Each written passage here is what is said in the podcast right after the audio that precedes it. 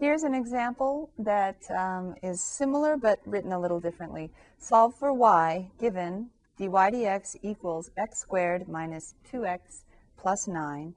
And you're given some more information, y equals 2 when x equals 0. So first of all, deal with finding a family of functions, a family of solutions to this equation, dy dx equals x squared minus 2x plus 9. So what did you differentiate to get dy dx? You differentiate y with respect to x, right? So that actually is just y, right? The derivative of y with respect to x is called dy dx. So the left-hand side of the equation is just y. Just like when you take f prime of x and you anti-differentiate, you write f of x. It's just a different notation. What did you differentiate with respect to x to get x squared? Right, x cubed over 3, right? And then we have minus 2x squared over 2, adding 1 to the exponent and dividing by the new exponent, plus 9x, then plus some constant c that we don't know. Now, if we didn't get any more information than just the derivative, dy dx, then this would be the most that I could say for my answer. 1/3 x cubed minus x squared plus 9x plus c.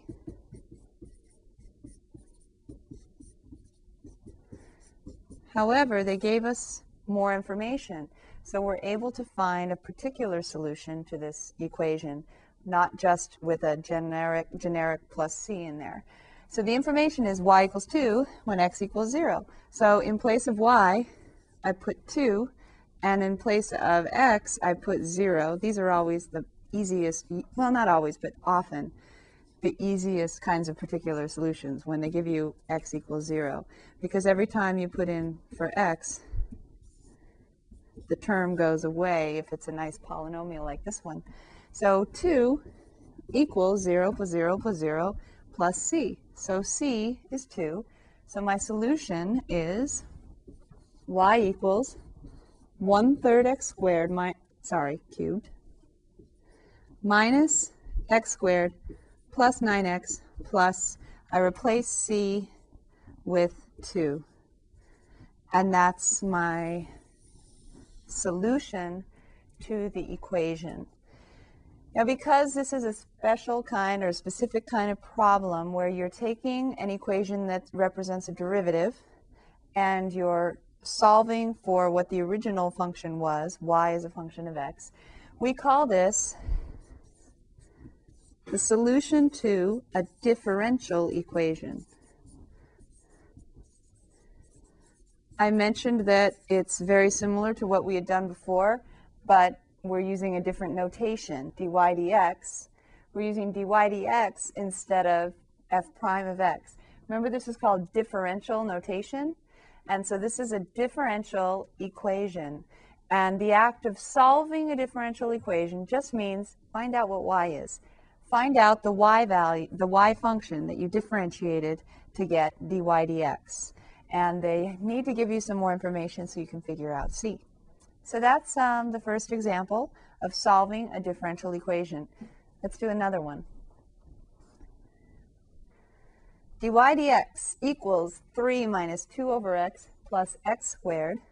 And then we're told y equals 5 when x equals 1. So the first step is to just find the general solution, y equals something, and it'll have a constant of integration in it. So what did you differentiate to get dy dx? You differentiated y with respect to x to get dy dx. So the first thing you write on the left-hand side is just 1y equals, what did you differentiate with respect to x and get 3? 3x minus, what did you differentiate with respect to x and get 2 over x? Well, the 2 is just like a coefficient, and 1 over x comes from differentiating what function? Natural log, absolute value x. Why do I need the absolute values? Because I don't want to plug negatives in for x when I'm taking the natural log. And up here, 2 over x doesn't say that x couldn't be negative. So I have to say minus 2 natural log of the absolute value of x. Plus, what did you differentiate to get x squared? Add 1 to the exponent, divide by the new exponent, x cubed over 3. plus some constant that we don't know yet. So the general solution to the differential equation is y equals 3x minus 2 natural log absolute value x plus x cubed over 3 plus c. Now, I know this is all really exciting, but general solution is not quite good enough for us. We want the particular solution, and the reason why we can't settle for a general solution is because they gave us more information that we haven't taken into account. So what I've written so far, if I wanted to, and I don't want to, but if I wanted to, I would graph this function and then imagine adding c to the function, which shifts it up and down on the y-axis. So I have an infinite number of possible solutions, possible functions here. I need to find the one that has the point 1, 5 on it, right? When x is 1, y is 5. So that's the point 1, 5 on the graph. Now, I could try to use trial and error, but it's a lot easier to just plug in 1 for x into the formula, replace y with 5, and solve for c. So y equals 5, x equals 1. Mercifully, x equals 1, because what's the natural log of the absolute value of 1? That's good. We have 1 cubed over 3 plus the thing I'm looking for. So 5 equals 3 minus 2 times 0, so that's 0, plus 1/3 plus c. So c is whatever you need to add to 3 1/3 in order to get 5, isn't it? But I could just say 5 equals, you can either say 3 1/3 or you can get a common denominator. 9/3 plus 1/3 is 10/3 plus c. So c is 5 minus 10/3. 15/3 minus 10/3 is 5/3. So c is 5/3. And so my particular solution to the differential equation given in the beginning is y equals 3x minus 2 natural log absolute value x plus x cubed over 3. But now I can be more specific and say plus 5/3. So I just want to remind you that the solution to a differential equation is not c equals 5/3, and it's not y equals 3x minus 2 log x plus x cubed over 3 plus c. The solution is the antiderivative with a specific constant value of 5/3. So that's our second example of a differential equation. On this last example, I have a differential equation written in different notation, f double prime of x equals x minus 2. And they gave me two pieces of information. And the reason why we need two pieces of information about the function and its derivative is because they gave me the second derivative of the original function. So you'll see as we go through here how to use this specific information. But for now, let's start with the fact that the second derivative of x equals x minus 2. Now, I can't jump straight from the second derivative to the original function. I have to backtrack step by step. So first, what do you think we can find? First, we have to say, all right, what is f prime of x? And this is going to be very useful in the very next example, which is finally an application for you. So what is f prime of x if you're given that f double prime of x is x minus 2? So what did you differentiate to get x? That's x squared over 2, right? Minus, what did you differentiate with respect to x and get negative 2? That was negative 2x.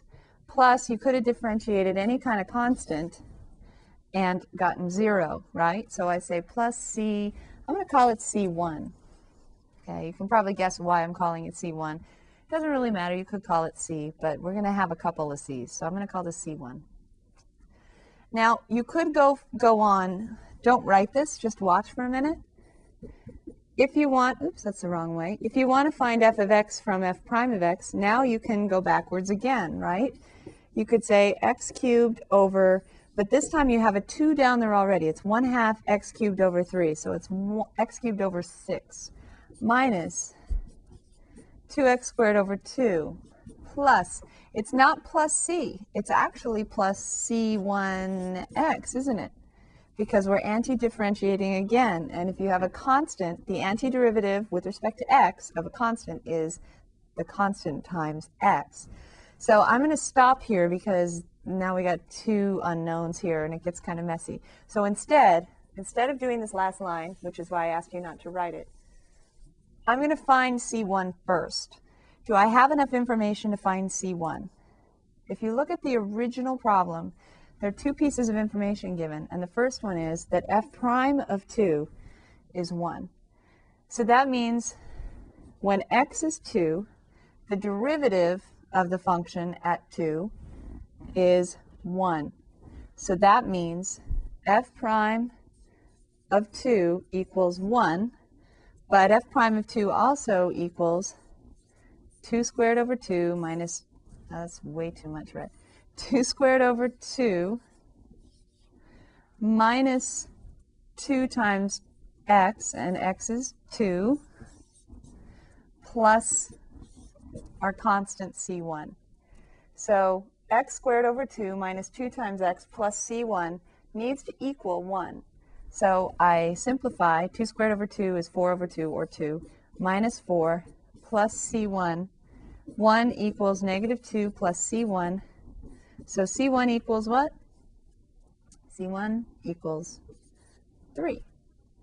So now I know specifically that f prime of x equals x squared over 2 minus 2x plus 3. That's the derivative of the original function. Now, it's like a puzzle, you know, it takes more than one step, but the procedure is always the same. You just have to go backwards and anti-differentiate, and then as soon as you get a constant in your answer, see if you can actually find out what that constant is using the information that's been given. So I'm almost there. Now, this is just like problems we've already done. So I'd like to encourage you to do the rest on your own before coming back and watching the solution. F prime of x is x squared over 2 minus 2x plus 3. I've actually already done the antiderivative of this, except I had C1 instead of 3. So find the antiderivative. Don't forget your constant. You can call it C2 if you'd like. And then use the information that you were given to find out what C2 is. All right, I'm trusting that you've done this. F of x is, what did I differentiate to get x squared over 2? This can be thought of as 1/2 x squared, so it's 1/2 times x cubed over 3 for the antiderivative of x squared, minus 2x squared over 2 plus 3x plus a second constant now, C2. So when I simplify this, I have f of x is 1/6 x cubed minus 1x squared plus 3x plus C2. That's f of x. But I don't want C. I want to know specifically what C is. If I can. If I don't have enough information, then I just leave it like that. But there's one piece of information I haven't used yet. F of 1 equals negative 1. So that means in place of x, I can put 1. And the result should be negative 1, and I can solve for C2. So if you haven't done this already, plug in 1 for x, plug in negative 1 for f of x, and solve for C2 and see what you get. When I do this, I get negative 1 for my y value equals 1/6 times 1 minus 1 squared plus 3 plus C2. So when I simplify, I actually can see right away that if I add 1 to both sides, these guys cancel out, the negative 1 and the negative 1. So I really just have 3 and 1/6 on the right-hand side. So you can actually see that negative 3 and 1/6 is equal to C2. Or if you'd like, 19/6 as an improper fraction. So C2 is, sorry, negative 19/6 or negative 3 1/6. And if you plug that in to C2, then you have the solution to the differential equation. And I'm going to need to erase the board, actually, to write my final answer. I keep saying this, but nobody ever gives me $1 million, so I guess my final answer is never right. but I have f of x, at least not right enough for TV, equals 1/6 x cubed minus x squared plus 3x minus 19/6. That's the solution to the differential equation f double prime of x equals x minus 2, given the particular information f prime of 2 is 1, and f of 1 is negative 1. So now that we know how to solve differential equations given particular information, given specific information about the function, now we can actually do applications. And this makes me happy because I get to talk about examples again with my favorite cartoon character, Wile E. Coyote.